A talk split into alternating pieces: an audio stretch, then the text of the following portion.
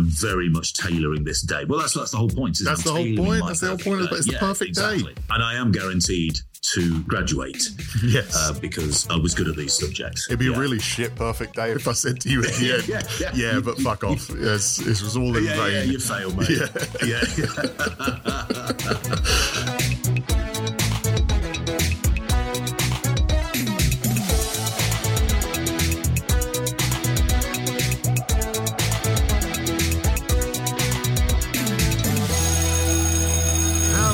Everybody, and welcome to Last First Day, the podcast where I, Billy Gleeson, lead guests from all over the entertainment industry back through one more perfect day of school. Why? Well, their schools happen to have reached out and told me that these people were technically one day short of graduating. I know, Rubbish! However, due to my magical powers in the space of about 45 minutes to an hour each week, I can lead them through the hallways of the Last First Day Academy, give them one more perfect day of school, get them all graduated, and then everything's fine again. It's like nothing ever happened. Now, if you've joined us before, well, you know exactly how the format goes, then don't you, little show off. But if you're new to this, you are more than welcome, and you're welcome to go and check out some of the old episodes too. Just last week, I was down in Venezuela with the hilarious Joanna Hausman learning her origin story, and the week before that, I was with late night legend Brian Stack walking the hallways of his Catholic school in Chicago.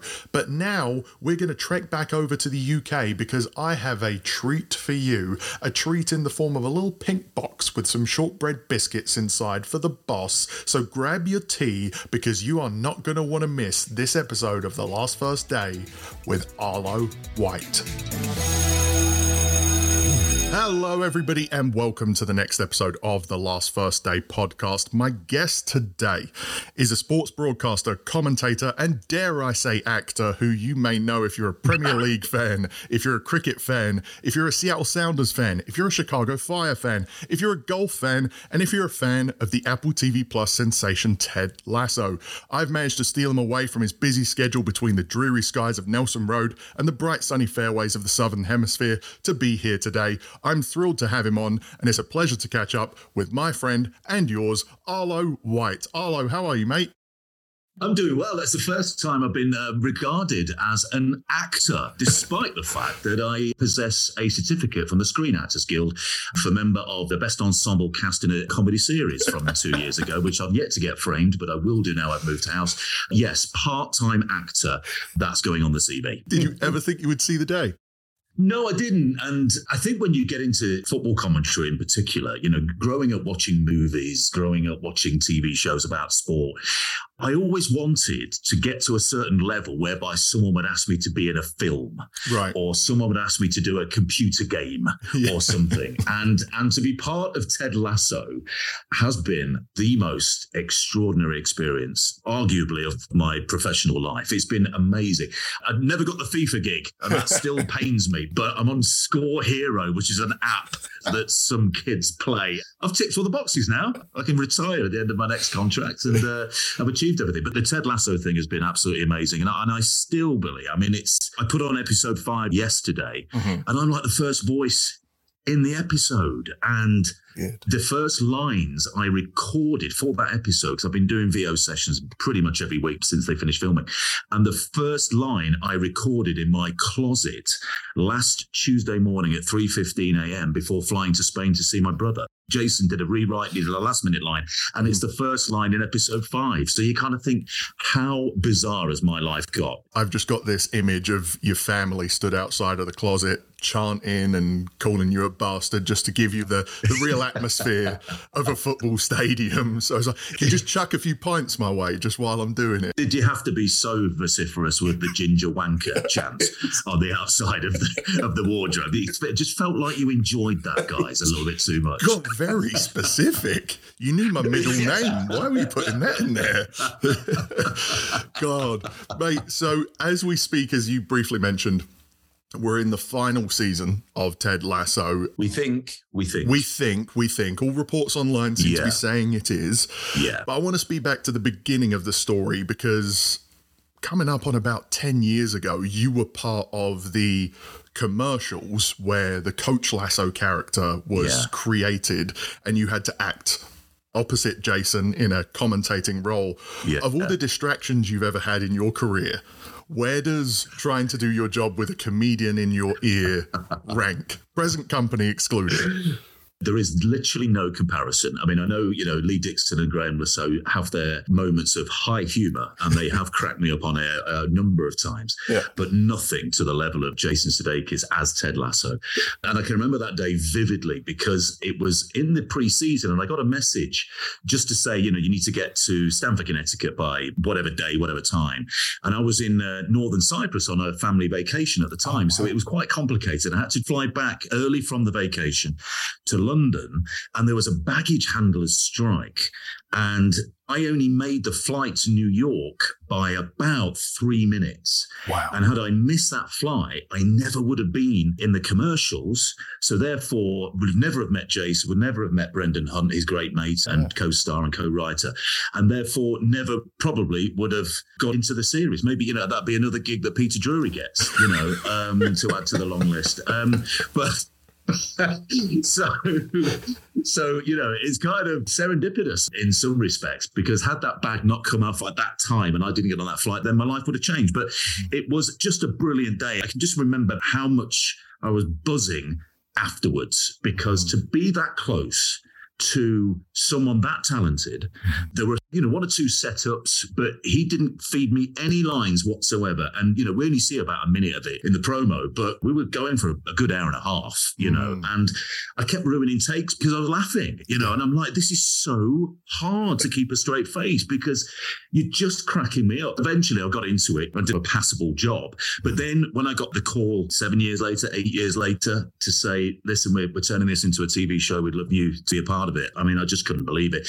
And I said to Jason, I remember we were outside. He came to see us dressed as Ted Lasso at Crystal Palace slash Nelson Road, right. and we were doing Palace against Man City. He watched the first half with us on the gantry, and then he went off into his seats. And then in the parking lot afterwards, we were chatting, and he's, I said, like, you know, how do you get a TV series out of what is basically a singular gag about a hapless American coming across to the UK in crazy circumstances and getting a job in the Premier League. I mean, it's hilarious, but how do you turn that into a show? And he said, Yeah, we're going to give Ted a little bit more depth. Yeah. and then there's going to be some other characters. And it's got to give me a look as if to say, Yeah, we've got this, Arlo. You, you stick to your football, you know. You, and what they produced is absolutely sensational. Mm-hmm. That was going to be one of my next questions about it was truly your reaction when this all first came up because I know, at least from my experience, the genre of sports sitcom, if you will, seems to have mm. failed many times. People haven't quite hit it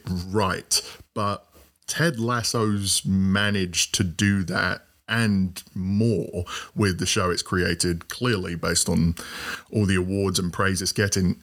Do you have any idea what that secret sauce is with this show? What has made this connect in ways that other sports sitcoms haven't in the past? I think it's the depth of Jason's portrayal of Ted Lasso and the way that has been written and the relationships that he has with everybody around him. Timing, I think, was very important. And we go back to the start of the lockdown and we'd finished filming. I mean, I've done a couple of days filming. I think I did three days filming for this season with Chris Powell, who's turned into a good mate of mine as well, to the point where Chris is getting ready for a quarterfinal of the World Cup, England against France. And I'm texting him going like, good luck, mate. He says, oh, I can't wait to see you down at Nelson Road again, you know. And it's like, wow, because he was on the coaching staff for England. I'm like, this is nuts. What's the starting 11, Chris? No, I can't, you, you couldn't tell me that, obviously. So the timing, I think, was very, very important because once the filming had ceased, then they're in the edit, and then we're all locked down. And I can remember having to do voiceover sessions because it's, I guess, my role in it is to drive certain bits of narrative around the football. And and sometimes in the edit, different things come up, so you've got to tweak the lines. You, you might, you know, you might have a goal call that has to change and names change, etc.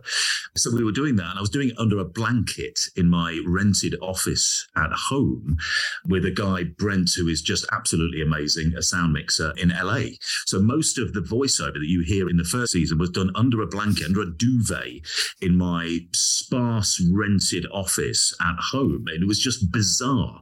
Um, they did such a, a, really good job with it. But in terms of how it's connected with people, people were locked down, Billy, weren't they? And I think there wasn't a lot of good news about, there wasn't a lot of good feeling about. So once this series hit TV screens on Apple TV Plus, it was an instant phenomenon because we all watched it and we all felt fantastic mm-hmm. in, in otherwise dreary, worrying, restricted circumstances. Mm-hmm. So I think the timing allowed people to sit and really focus on it, really enjoy it, and and get hooked. And there are certain tenets that have come out of it, like you know, the believe, be a goldfish, and stuff like that. It's just caught on, hasn't it? And it's mm-hmm. and it's mm-hmm. resonated with people, and it's turned into the the cultural phenomenon that it is today.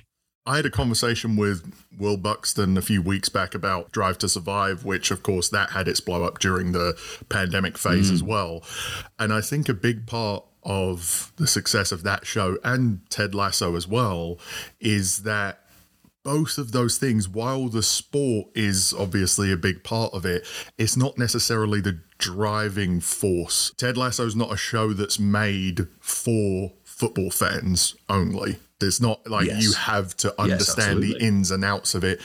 It's the human connection of the show. It's understanding what Ted's going through in his life. There's a lot of human connection for Ted this season, a lot of understandable things that mm-hmm. he's going through that I think a lot of people out there in the world can relate to. And I think the fact that the show has done that so well and not alienated people with the sport itself has been incredibly important and wonderful to watch.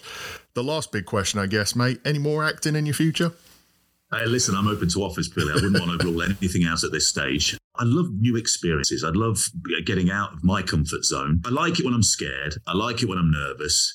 Sounds counterintuitive, but I like doing something that I know matters. I knew that this mattered mm-hmm. and testing myself. And I, I can remember one day because people think like, oh my God, you just take it to this like a duck to water. But it's like, hold on, I'm playing myself reading off a teleprompter. now, I know a bit about myself, so it's not that much of a stretch of my acting chops. And I've been reading teleprompters for my entire career. Mm-hmm. So, from that perspective, it hasn't been that difficult. But there are a lot of things that can go wrong on a shoot, as you well know. And we have all these, it's just so fascinating. We'll have a couple of takes of a goal, for example, and that'll be the end of the game. That's a full time whistle. Richmond have, have, you know won again. Then there'll be uh, another game, and all these extras around you just stand up, they disappear, and another load come in and sit down, and you're like, oh. And I started joking with them like, well, it must be a big game today. The Guardian are here. and I remember saying to the team, I think it was one day filming this year, right, what time have you been booked till, everybody? Mm-hmm. And they said, like, well, it's, it's going to be a long one today. It's going to be eight o'clock, nine o'clock. I said, I'll have us out here by 4 p.m. and I got us out at five to four. And it was like, that's a wrap. And everyone, it was like uh, I just won everyone the lottery. All the cameramen are like, oh, no, nice one. We can go to the pub. This is fantastic. So that part of it was a lot of fun. And just seeing how a TV show is made, filmed, put together, and the finishing product has been a fascinating experience. So I would love to do more of it. I don't think people are going to be knocking down my door to do any more. But yes, I'd love to experience something like that again. Maybe not the next SNL cast member based on what you've said previously. might be might be long takes to get there. But you never know. You never know. You mentioned about this work with all the extras and it being different each time. You've of course gone into a very different venture now with LIV Golf, uh, mm. uh, serving as their lead commentator. A very different energy and travel schedule to many of the sports you've called in the yes. past. Do you feel like you've had to adapt going from football into golf, or do you feel there are some mm. qualities in sports broadcasting that transcend all sport? I think both. And I think what surprises a lot of American broadcasters is if you worked for the BBC, as I did, BBC Radio for the first 10 years of my career, you are covering a lot of sports, not necessarily commentating on, but you're certainly hosting shows, you know, about different sports. And I did quite a bit of golf in that situation. My now great friends and colleagues at LIV Golf, particularly the on air guys, were petrified when I first came over because they thought this guy, we like him, we want to look after him, but he's just going to be thrown to the wolves because he doesn't know anything about golf. And well, I had to sort of slowly convince them that I've not been brought in to be the golf expert. I've been brought in to do the lead commentary, get people across the team aspect of it, host the show, host the halftime show, host the post game show, and just be that general traffic cop, mm-hmm. if you like. The secret, I think, to the success of it so far has just been staying in my lane. Is it's knowing what you don't know. Mm-hmm. And not trying to fake it because what I would usually do in a situation like this would be to read every book I could possibly read on golf, learn about Ben Hogan, learn about Arnold Palmer, Jack Nicklaus, and the whole history and how we've arrived at this point. And I thought, you know what? That will be utterly pointless. Mm-hmm. I've got a lot of knowledge by osmosis down the years anyway, but it would be utterly pointless because I will never mention it. If I do, it will sound like I'm trying too hard. I need to get across what the format is of this competition so that we can broadcast cleanly, informatively, and hopefully entertainingly. So they are skills that I gleaned at the BBC and also, you know, with NBC doing pitchside desks, doing studio hosting as well. Yes, the subject matter was far more familiar to me, but you do learn how to sports broadcast, and those are transferable skills. But to say that it was easy would be an absolute massive lie because mm-hmm. it's totally different. We're doing six hours live television with probably a maximum of two pee breaks in the porter cabin outside the studio. We have uh, commercial breaks now on the CW, but we continue for the world feed three days running. So by the end of the Sunday, you, you know, you're pretty frazzled because you've had to A, concentrate for that long you're also having to keep the energy level up to something approaching football levels mm. for that six hours because I've been brought in because I can belt out a big goal call or a call of a winning putt. And that's exactly what they want because they want this to sound different to what has gone before. Mm. From that perspective, it can be extremely draining. And that's why David Feherty, who, by the way, is just one of the most incredible men I've ever met in my entire life, he calls me the eternal flame because I never go out. Um, so when we get to the country or the course or the city that we're broadcasting from, I go out on the Tuesday and we have a nice meal and whatever, and then no one sees me in a social sense until the traditional beer and pizza night on the Sunday after we've finished, and then I cut loose. Yeah. I honestly can't believe that I'm in this position where I get to travel around the world, travel to the States probably seven or eight times a year. I'm off to Australia tomorrow. From Australia, we go to Singapore. I get weekends off you know, throughout the year, which was unheard of in my in my previous uh, previous role. I'm spending more time with friends, more time with family, and I'm just generally happier Oh, great, mate. You, it really is important to have that feeling. And I wanted to give some credit to David Feherty because when you said he came up with the nickname Eternal Flame, I was going to say that's the best nickname for a ginger I've ever heard in my entire And then you were like, no, it's not related to. I was like, oh, it's kind of a double edged one. That's good. yeah, it works on so many levels. So he's David, that you know? smart. What an incredible group you work with, mate. That's really fantastic that you found that over there. I'm so, so happy for you. There is one thing, though, that does make me so, so sad. And it is the reason you're here today. And yeah, I hate to bring this up. It's always so awkward. As I've said before, I keep luring people in with all this lovely conversation and catching up, only to let them down. But I'll just get into it. I'll just get into it. So I got a call earlier this week and it was from your secondary school. I couldn't quite hear the name of the school at the other end of the phone. What was what was the name of it? It must have been Bosworth College. Bosworth yeah. College. It was them. Whereabouts yeah. was that? That was in Desford in Leicestershire. Desford, Leicestershire. So Bosworth College, they give me a call and yeah. they say, Billy, I'm so sorry about this, mate. Arlo's really hard to get hold of. We've we've been trying to get hold of him. There's been a clerical error. He's been stuck under a blanket. His reception's not very good under there, so we cannot get his phone to ring. He's got all these VOs to do. He's traveling all around the world. He's doing stuff for these online game apps now. He's just he's so busy we can't get a hold of him. I mean, he's living the dream. But we know you run this podcast, and you might be able to get a hold of him. Your old mates used to drive him around back in the day. That's a story we haven't even got into yet, by the way, when I was your taxi driver, but we will get there. Oh, yeah. And good times. yeah. So we've been trying to get a hold of him because he was technically one day short of graduating. So if you could what? just walk, I know, I know, it's absurd, mate. You'd think, let that go, let that go just move on because why do you need someone to come and relive one more day of school? But it defeats the entire point of the podcast if we don't do it. So we're going to go through and I'm going to ask you would you be willing to relive one more perfect day of school so we can get you all graduated and everything and it's like nothing ever happened? Yes, I'd love to. I'd love to. And it's just, it, you know, it's coincidentally, just before we get, get into it, I was recently awarded an honorary doctorate from the University of Derby. Yeah. So technically, I, I should be Dr. White, I suppose, but I only insist that my children call me that. Um, we went through the process because they've got a football journalism course. I've been a mentor to quite a, a few of the guys coming through on that, give talks, you know, give career advice and, and what for whatever it's worth. Mm. So they through that they said, and through the achievements in sports broadcasting, etc. They said we'd like to give you an honorary doctorate. And I said, oh yeah. So when did you come to the university? I said, well, uh, between ninety one and ninety four. Right, right, because there's no record of you actually being here. And I said, right. Well, I definitely was now, whether I was on campus that much, um, that's debatable. But it had just turned from a like a polytechnic or a college higher education into a hmm. university. It was statistically the worst university in the United Kingdom for the three years that I was there. So I don't think they kind of got up to speed in terms of like computers and HR and all that sort of stuff and logging people's, you know, active students that were actually there. So an alumni program, if you like. And I had to convince them that I indeed did go to the University of Derby, but I never graduated. Interesting. If you get me actually graduated from the university as well, that'd be great. Mate, we could do a sequel with that one. So that'll be that'll be an episode we do in future years. I could hold you on for that one. That sounds like the plot of a Chris Nolan film that you just like you, you just you didn't really exist at university and you've got to convince the world yes. you existed. Yes. That's great. I'm going to pitch that as well. Make yeah. yourself some money. So here we go though the last first day of Dr. Arlo White. I'll call you it for the episode if you want. It's better than calling you Miss Daisy you. like you made me Thank do you. when I was driving you around back in the day.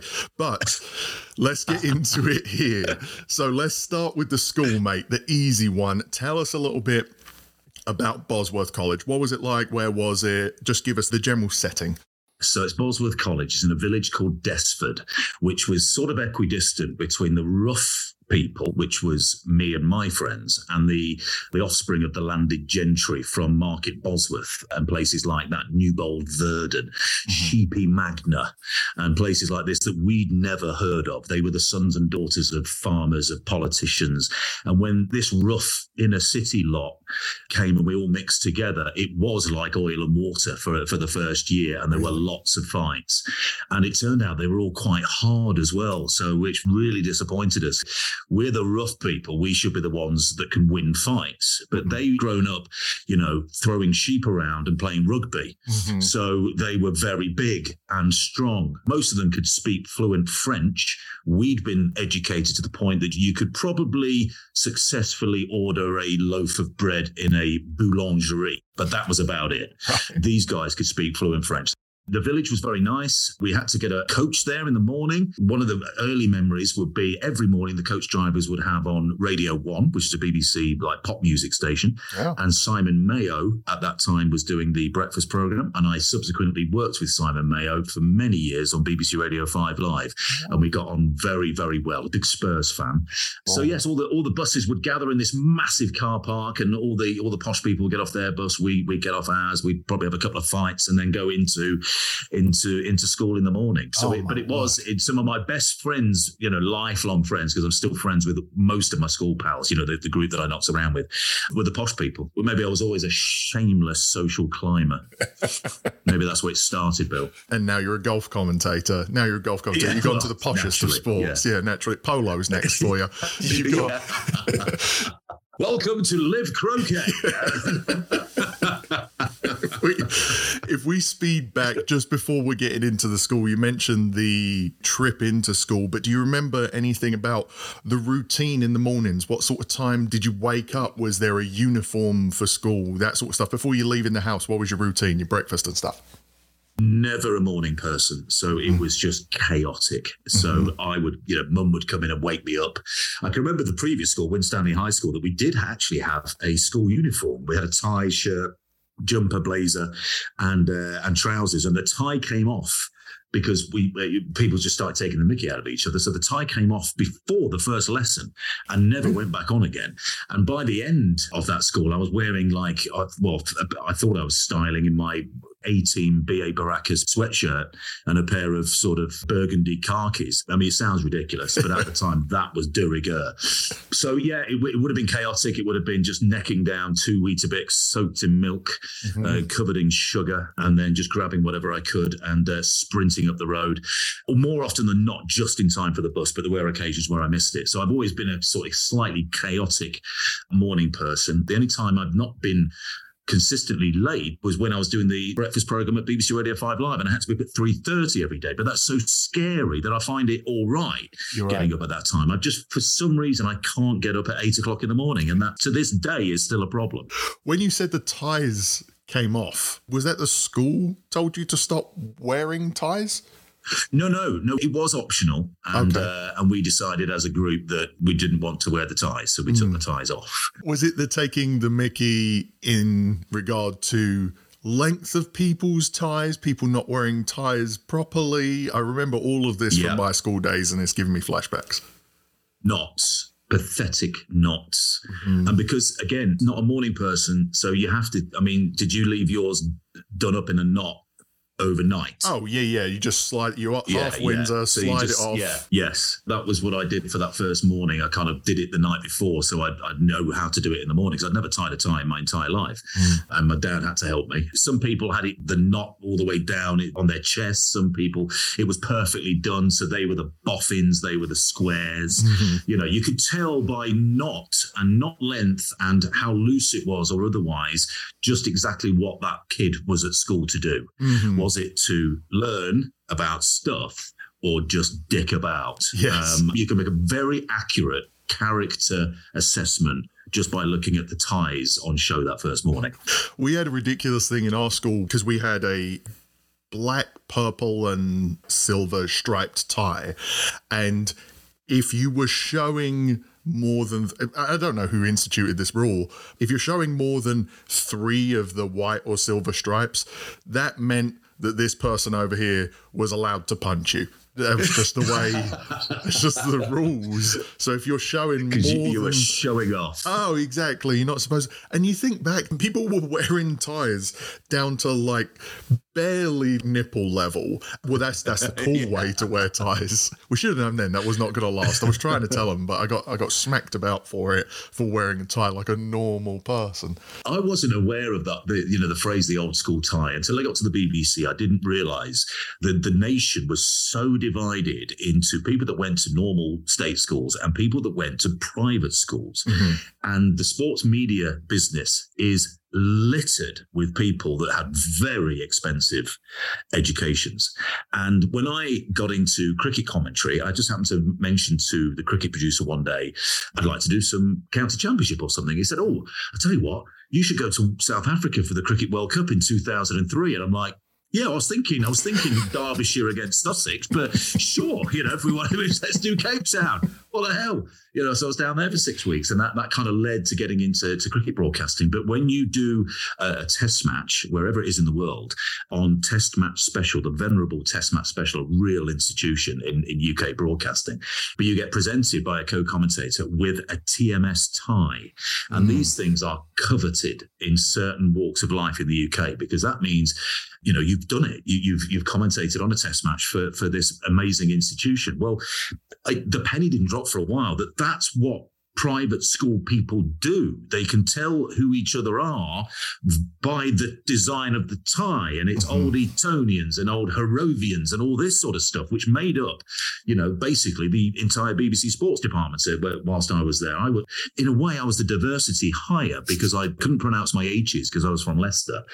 And I had a sort of regional accent, and that got me a weird name, and that got me through the the interview process. Mm. So this tie is a bit; it's never left the plastic sheath that it came in, because I'm very proud to have got it, mm-hmm. and it's on display in my home. But the concept of the old school tie is so alien to me, and I kind of it rubs me up the wrong way a little bit because I think there's so many advantages for people that went to those schools. Um, and us working class kids were just playing catch up the whole time. I don't like necessarily what it represents.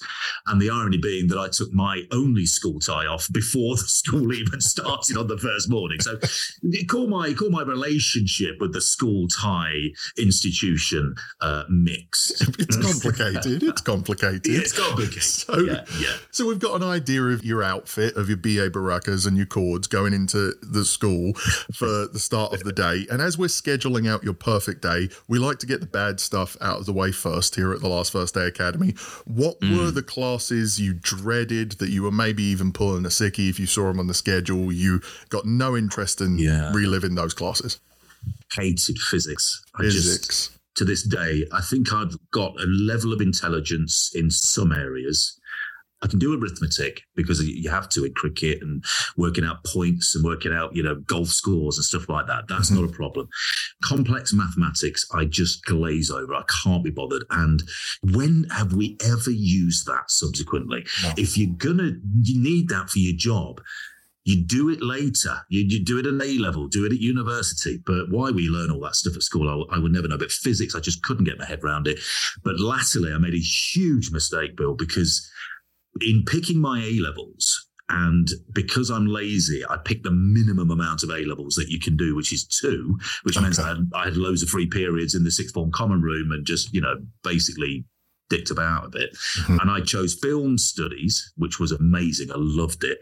That introduced me to the likes of Alfred Hitchcock and Francis Ford Coppola. And we spent six weeks studying um, Apocalypse Now and all that. It was just amazing. And two guys from that class, there was only about 15 of us in there, are now senior lecturers in film studies at universities in the UK. So it was just, it was, it was an intellectually enriching situation where we could sit down and just generally talk about themes and all that sort of stuff. The other choice I made, and why I didn't change, I don't know, was sociology. Mm. And I got an E in, in sociology. I got a B in film studies, which means what, what in the old point system, I think it was, I only got eight points. So that, that's why I ended up at University of Derby. But, you know, as we've discussed, it all turned out okay. Yes. Um, but sociology was just awful. Mm. The idea that you could study human behavior as a science and expect the same results in certain situations each time just baffled me. And some horrible long double periods. I should have switched to history. I just love history and I don't know why I didn't do it. I Mhm. thought probably it'd be too difficult for me. I didn't have the confidence to have a go at it. So I chose a subject that was way, way more boring and uh, far more difficult. So that backfired spectacularly. Sounds like both of those bads, the physics and complex mathematics and sociology, you got one class that sort of doesn't really give you any answers, like you said with sociology, expecting there to be concrete answers to everything when life is incredibly complicated. And then physics, a subject that does everything to put an answer and put a formula to everything is also incredibly frustrating. Realizing that life is somewhere in the middle, I think, is the Dr. Arlo White way of life, which I find That very is, I'm going to start a sect. Yes. So you're, so those those classes, as you said, was it were both of them just sort of everything the the subject matter, the teacher, just all of it, or were there standout Yeah. aspects Yeah. that were bad? Well, I got on very well with my teachers, and um, there were a lot of very, very good teachers back then. You know, a lot that were mailing it in, I suppose. But my film studies teacher was a chap called Ian McCormack, and he actually looked like he should be a geography teacher. He was the classic beard, round glasses. Lumberjack plaid shirts, corduroy blazers with patches on the elbows, mm-hmm. huge West Bromwich Albion fan. I mean, goodness me, the conversations we used to have about Leicester City and West Bromwich Albion mm-hmm. but he got us talking and he treated us like adults. He encouraged us to look at things in an intellectual way that I'd never been exposed to before. And if you had a view on something, he would never laugh or degrade you if you were talking nonsense because he just wanted to encourage you to, to come out with ideas and to engage with what we were watching. So mm. Mm. it's just how it works, isn't it? Those double periods you look forward to Yeah. and they flew by in a flash and you were devastated when the bell went and it was break time Yeah. but you know completely opposite to sociology where it, every minute seemed to last an hour people like ian mccormack who genuinely cared was genuinely interested in us as individuals a lot of people say the same thing about him and that's not a single bad word he did always lose his marbles one day because my brother followed in my footsteps and did a bit of film studies as well Okay. and he took home one of the vhs tapes i think of like apocalypse now or you know strangers on a train or something like that but took the wrong vhs back in. And it was a little bit fruity this, this VHS, and This sounds like this wasn't an accident. Mark, my brother, claims it was an accident. uh, but when Ian McCormack put what he thought was like Strangers on a Train, the great Hitchcock film, in, he got something approaching Debbie Does Dallas. And that, that did not play particularly well. And I think he just lost his mind at my brother for, uh, for a brief period. But that's the, I mean, you have to congratulate Mark. He's the only man that managed to ruffle Ian McCormack during, uh, during our school career. It took basically porn to do that. I'm sure strangers on a train. There's probably a porn version of that out there. yeah. So I just got confused. They're the same thing. They name the same thing, same setting. I'm so sorry. God. So if we're building out the good in your day, film studies sounds like it's obviously got to be on there somewhere. Some people like to build yeah. their day out with the best first, some with the best last. Where are you putting film studies with Ian McCormack in your day? Is that at the beginning or at the end of the day? I'd probably put it at the end of the day then, because that, okay. that's just a great way after lunch, and you look forward to it all morning. And a great way to end the day is, and you can always go over a little bit of time because the buses wouldn't leave. So if we're having a nice chat, mm-hmm. we could always stay behind for five or ten minutes to to finish it as well. Awesome. So we're looking for the first thing for you now. Then, what is the first thing that's going on your schedule? Could have been a little bit of history, could have been something like that. What's the first class to start in your day? It would be media studies, mm. probably. It's no coincidence that I've ended up doing what I do because I've always been interested in the media. I've always been interested in, in sports broadcasting. So media studies was really good. And I, I got a, a, very good grade at GCSE in media studies. So I'd certainly have double media studies lesson, you know, with a film studies in the afternoon. I mean, I'm very much tailoring this day. Well, that's, that's the whole point. That's I'm the whole point. That's the whole point. It's the perfect exactly. day. And I am guaranteed to graduate. Yes. Uh, because I was good at these subjects. It'd be yeah. a really shit perfect day if I said to you at the end, yeah, yeah, yeah, but fuck off. Yes, it was all in yeah, vain. Yeah, you failed, mate. Yeah. yeah. so that first class media studies, was there a teacher that really stood out? Was it really just the subject matter that gripped you? It was the subject matter because it was mm. stuff that I was really, really interested in. I mean, I was at that time I was producing my own hard-hitting weekly sports magazine called Sports Weekly. Mm-hmm. It took me ages to come up with that uh, title because it coincidentally came out once a week, so um, that kind of works. And it was basically before the advent of laptops, and I'd have to get a typewriter and I cut pictures out of the newspapers of various sporting events paste those onto a piece of A4 card, both sides, fold it in two, and then I'd have to write on the typewriter and fit it in between the spaces. And then my dad would take the master copy to work because he was a printer and he would photocopy me 100 copies and I'd give them out at school and amongst my football team. Oh, wow. So we did about 45 editions of that. So, and very sadly, I used to take a recording Walkman down to Leicester City football matches mm-hmm. at this time and to Leicester Panthers American football matches where I interviewed Sean Payton. Do you remember the, the head coach do, the Denver do. Broncos? Yeah. He was a bang average quarterback for the Leicester Panthers in 1988. And I can tell you from experience, he does not like to talk about it because um, I've interviewed him and he shut me down and walked off at the very no. mere mention of Leicester. Oh my yeah, God. it really surprised me. I thought he'd had lots of really nice things to say about it, you know, his, his summer in, in the UK, but absolutely hated it.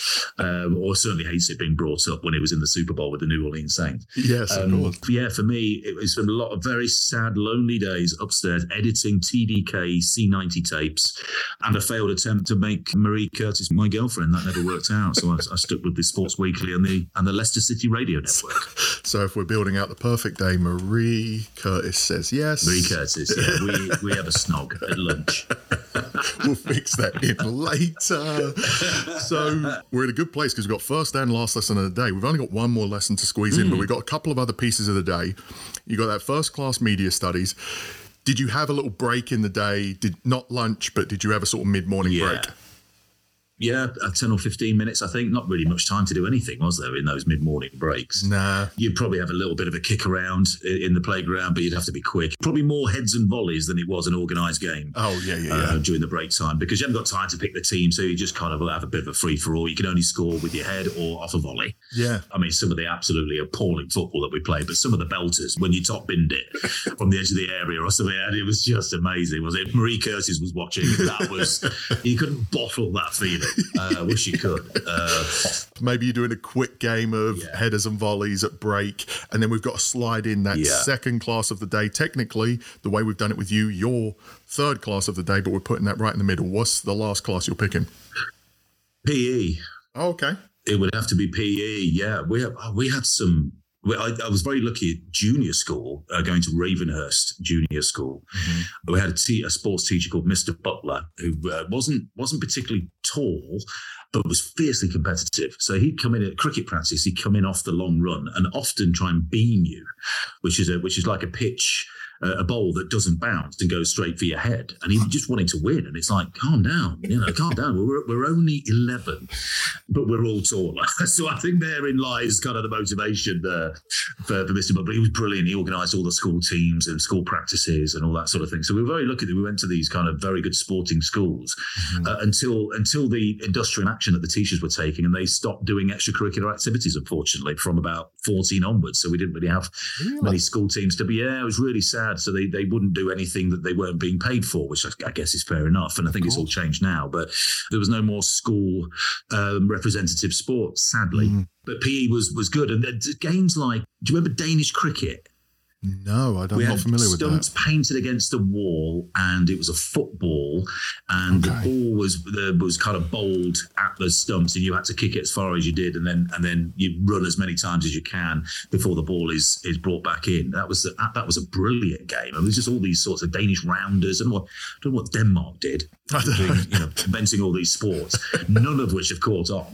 But there must be massive in Denmark. I don't know, but um, we're very competitive, and obviously I love my sport. So doing um, good PE lessons was brilliant. You'd look forward to that. Yeah, sounds a bit kickball adjacent Danish yeah. cricket. That, yeah, that sounds like probably. I think those were the ones where I often had the most fun in PE or games or whatever. Were sometimes the ones where we were doing something a bit unconventional. You know, we would do rugby yeah. all the time. We would do in the summer, it'd be a lot of cricket and athletics. But then when they chucked in like a game of dodgeball, because dodgeball, yeah, oh, yeah, amazing! It was the yes. best day of PE. You do it maybe once a year, which you'd sort of think to yourself, teachers, why don't you do this more often? Because you have to do absolutely nothing. You have to put yeah, a few yeah, balls in a room, separate us, chaos. And just call the odd ambulance. Yeah, call the odd ambulance and it's fine. yeah, and, it's, and it's, it's, fine. You, you, just absolutely flung it as hard as you could. In, and you weren't supposed to aim for the face, were you? But you weren't supposed to. It slipped. You weren't supposed to. It, it, it was so easy to pass off as an accident. Oh, fantastic. so your day's mostly built out. We've got your media studies, we've got your break with your headers and volleys, we've got your PE, Film studies is at the end. We're missing two pieces. We're missing your lunch, and then we've got to do something mm-hmm. at the end of the day. So, lunch, very important question. Did you bring? Did you buy? I brought. Mm. And um, if I had one or two paid for school lunches in my entire school career, I'd be surprised. Um, I mean, some of the slop they used to deliver in the mid 80s in Leicestershire state schools, but I was probably, you know, better off that way. But right. um, so I always used to bring a packed lunch and, you know, sometimes mum would absolutely nail it ham sandwiches, packet of crisps, maybe a club, you know, the little chocolate bar, mm. and an apple. Yeah. That'd be basically it. But you could tell when it was getting sort of late in the week and she hadn't been to Asda yet. And I still to this day, me and my brother, I was with my brother in Spain last week and we, we talk about it every time we get together. Do you remember the lettuce and salad cream sandwiches? And we're both like, why, how? What, why, why did she even think of that combination? Because you've got to factor in, particularly on a, on a warm day, the soggy value of a lettuce and salad cream sandwich. Mm-hmm. I mean, I mean, they tasted horrendous even if they were chilled, you know. Yeah. But when they were soggy and warm, it was just horrible, but you were so hungry, you just had to get through it. So, you know, you knew on the way to school that, this was going to be a little bit of game of Russian roulette when you opened the lid of the lunchbox. Right. But you knew from just looking at the lunchbox, there'd be salad cream coming out the sort of the edges, and you knew that this was just going to be horrendous. um, so, ham sandwich day is very good. Lettuce and salad cream sandwich day is very bad. so I remember those days. Not that I don't think my mum ever gave me specifically salad cream and lettuce, but I definitely know kids who got combinations of that factor. I've had many times where I've spoken to people out here in America where they've heard of, maybe they've been to the UK for a bit and come back, and they've said, Salad cream, what is it? And in all my years, so it's like mayonnaise. I'm like, no. And they're like, well, what is it? Uh, Oof. Not really. It's sort of it's white, but it's in a ketchup bottle. Make it. it's, it's, don't think about it too much. Just yeah. go for it. Just I didn't have mayonnaise until I was nineteen. Really? I'd been drinking for two years by the time I did. I'd eaten mayonnaise. It. It was just such an alien thing in, in the UK in the 80s. No one had mayonnaise. What was it about I- I salad at cream? But it wasn't until I, yeah, I came to America to visit my auntie in Chicago for the first time that I had mayonnaise. It changed my life instantly. Yeah. I don't. I don't think. I mean, you could probably take you know count the amount of times I've had salad cream subsequently on one hand because mayonnaise is just is just the king now, and also the the, the scarring from my childhood uh, sandwiches. Yeah, So if we're picking that lunch, the preferred one is just your standard solid ham sandwich, crisps, ham sandwich, white bread, club, cut in, cut into squares. Yeah, cut into squares. Got it squares, crisps. a club. penguin. Pe- you said penguin. You're changing from a club to a penguin. I'm I'm going from po- uh, yes, I'm going from club to penguin. What flavor are we going? We're going original. We're going mint. What are we We're doing? going original. No, we're going original. I can visualize this lunchbox. It's so good. So fantastic. We've got that lunch laid out. You're feeling great, and you have gone into your last class of the day. I'm going to quickly speed through to catch everybody up Yes. to where we are at this point before we get to the very end. So, we're at Bosworth College in Desford, Leicestershire. You woke up in the morning, mum wakes you up. You really didn't want to get up, but you did. You've gone downstairs, had your Weetabix drenched in milk and sugar, rushed Mm-hmm. out the door so that you could get the coach and your coach ride to school. Simon Mayo was on BBC Radio 1, and you're going to meet him years later, but you didn't know that then, but you manifested it, and that's fantastic. You get off the coach, you've all whacked each other, you've taken your ties off. Physics and sociology are nowhere near the schedule because your first class, you're going into media studies. You're making sure Marie Curtis is there as well. That's where you're learning to do sports weekly. Then you've had a little bit of a break, headers and volleys. Then you've jumped straight into PE with Mr. Butler, who's beaming them at you. Maybe play a little bit of Danish cricket. And then once you've worked up a sweat and you're feeling good, you go and grab your lunch. You've got your ham sandwich just cut into squares. You've got your crisps. You've got your penguin original. You've picked up a penguin. And then you've gone into double film studies. You may be watching Apocalypse Now, Hitchcock, Ian McCormack's teaching there. Absolute legend. Apologizing for your brother bringing in the VHS of Strangers on a Train. God, such a good story. I really want to revisit that. We're going to have to have a spin off episode just about that. We'll have your brother on. But now we are at the final point of the day and we have gathered inside the the great hall the auditorium whatever you called it at mm. your school. We've got all the kids of today are sat there and they are looking for advice from you. They're looking for advice from you on either what to do or what not to do if they are hoping to reach the heights that you have in your mm. career. So what is the advice you're sharing with the kids of today So I got into my industry, I wouldn't say through the back door, but I, I didn't get a full time job until I was 27 because I'd messed up early in life. You know, I'd messed up at school, I'd messed up at university. So I was selling plastic substrates into the sign making industry, which wasn't as much fun as it sounds, um, by the way. Um, so my first point to them would be if you could identify something that you like, something that you would want to pursue as a career, you know, if you haven't got that, don't worry about it, it will come. But if you have got that, then tailor what you do towards it. When you're old enough uh, and you're you have that independence, go and volunteer. Go and work in the hospital radio station. Go and work, you know, make the teas at the local newspaper. Start your own magazine. Everyone these days will have a mobile phone that has the uh, capability of recording on it. So go to a sport event, sit in front of the telly, commentate, hone your craft. But when you do get given opportunities, as I was at BBC Radio Derby for free um, on a Saturday afternoon on occasion, turn up, be reliable because you could spend weeks and weeks pleading someone for an opportunity, but then you could go out on a Friday night, oversleep on the Saturday, can't be bothered today, and someone else will take that job because they were more serious about it, as it turns out, than you were. Mm-hmm. The first time I ever got paid to do anything on the radio was a BBC Radio Derby.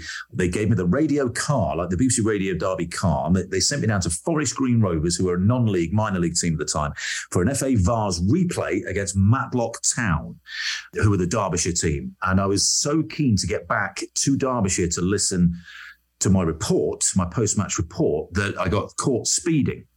So the fee for my first ever paid gig was twenty pounds. The fine was fifty. So I was thirty pounds down on my first gig. Don't speed, kids. Is another one of the things I'll say yes. in this motivational speech. Go slow. Uh, stick to the speed limit. But in order to get paid, I had to turn up 30, 40 times not getting paid, paying my own bus fare to get there. And it's about being reliable, and it's about listening, and it's about talking to people and gleaning experience. Don't think you know it all. You don't. Be an open book and just soak up as much information and knowledge as you possibly can. It will stand you in good stead going forward. But the more focused you can be, uh, you know, the earliest age you could possibly be, that's an advantage too. Definitely. I 100% agree with you as far as taking those opportunities and people being like hawks waiting to take that opportunity away mm. from you if you are in that situation. And what you said about you know, if that opportunity is unpaid and just getting out there in front of people, it doesn't mean it's right that it's unpaid. I know there's no, you know it's no. there's a lack of justice when it comes to that a lot of times in the industry, but sometimes getting that experience, having the opportunity to get around those people, sure, don't do it if they're going to keep abusing that and hope that you're giving them yes. all the work for free. But if it's the opportunity to get on the dance floor, that's mm. pretty valuable too. I've taken a lot of those opportunities in my career that have some have resulted in nothing and some have really resulted in something. Honestly, led me towards working with you that whole experience and getting to have that time with you and learning from you. Honestly, becoming mates with you during that mm. time, telling stories about Oasis and talking about James and all your favorite bands and music and what we grew up on was so much fun, and which is why I knew you'd be fantastic to come on this podcast and get you through this experience of your last first day. So I do just want to congratulate you, mate, on everything because you have now completed your last first hey, day. It's all done. Marvelous. It's all done. So, mate, thank you so, so much for joining me. I so, so appreciate it. Before I let you go, is there yeah. anything you want to promote, anything you want to talk about, share with the listeners? Well, I don't think um, Ted Lasso needs much promotion, but we're almost at the uh, halfway stage of what may be the final season. I think people are going to really enjoy watching this thing come to a conclusion. I've got a, a, couple of inklings as to what might happen, so I'm sworn to secrecy, obviously. But it's mm-hmm. you know it's going to be it's going to be a lot of fun. And then yes, LIV golf. If you fancy watching golf with a slightly different uh, a different way of broadcasting and a slightly different format with the teams and uh, and the individual competition, you can watch on the LIV Golf Plus app or on the CW to watch myself, David Feherty, uh, Jerry Foltz, Dom Boulet, Su-Ann Heng, Troy Mullins, an absolutely brilliant team, and it's a brilliant product as well. So uh, yeah, for golf fans, tune in, or for non-golf fans, tune in, we'd love to see what you think about it. Fantastic, mate. Thank you once again. Thank you so much for joining me on the pod. It was such a pleasure to have you on. Such a pleasure to catch up. I'm really looking forward to seeing you again in the near future here. But wishing you all the best until I catch you again. And one thing I did want to say before we go, one thing that's meant a lot to me in my career that when you were sort of talking about the advice to people, one thing that really shows about you is that your love of this industry and your love of what you do is absolutely infectious. From the first day I met you, when we were working on the Premier League set together, you were someone who it wasn't like your first day professionally, but you treated it like your first day with like the level of professionalism and excitement and what you wanted to bring to the table in that moment. It was like every day was the first day, mm, as far mm. as we're never going to settle. We're never going to yeah. settle. I always want this to be the best it can possibly be.